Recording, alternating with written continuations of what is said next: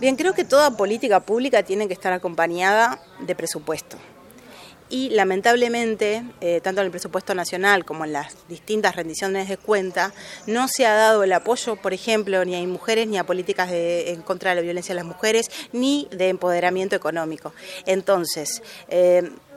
las políticas que se han dado que tienen que ver con mujeres emprendedoras y tal, en realidad este, no han sido lo suficientemente fuertes ni potentes para poder generar realmente políticas públicas que fortalezcan la vida de las mujeres. Porque si uno dice, bueno, vamos a fortalecer a las mujeres empresarias,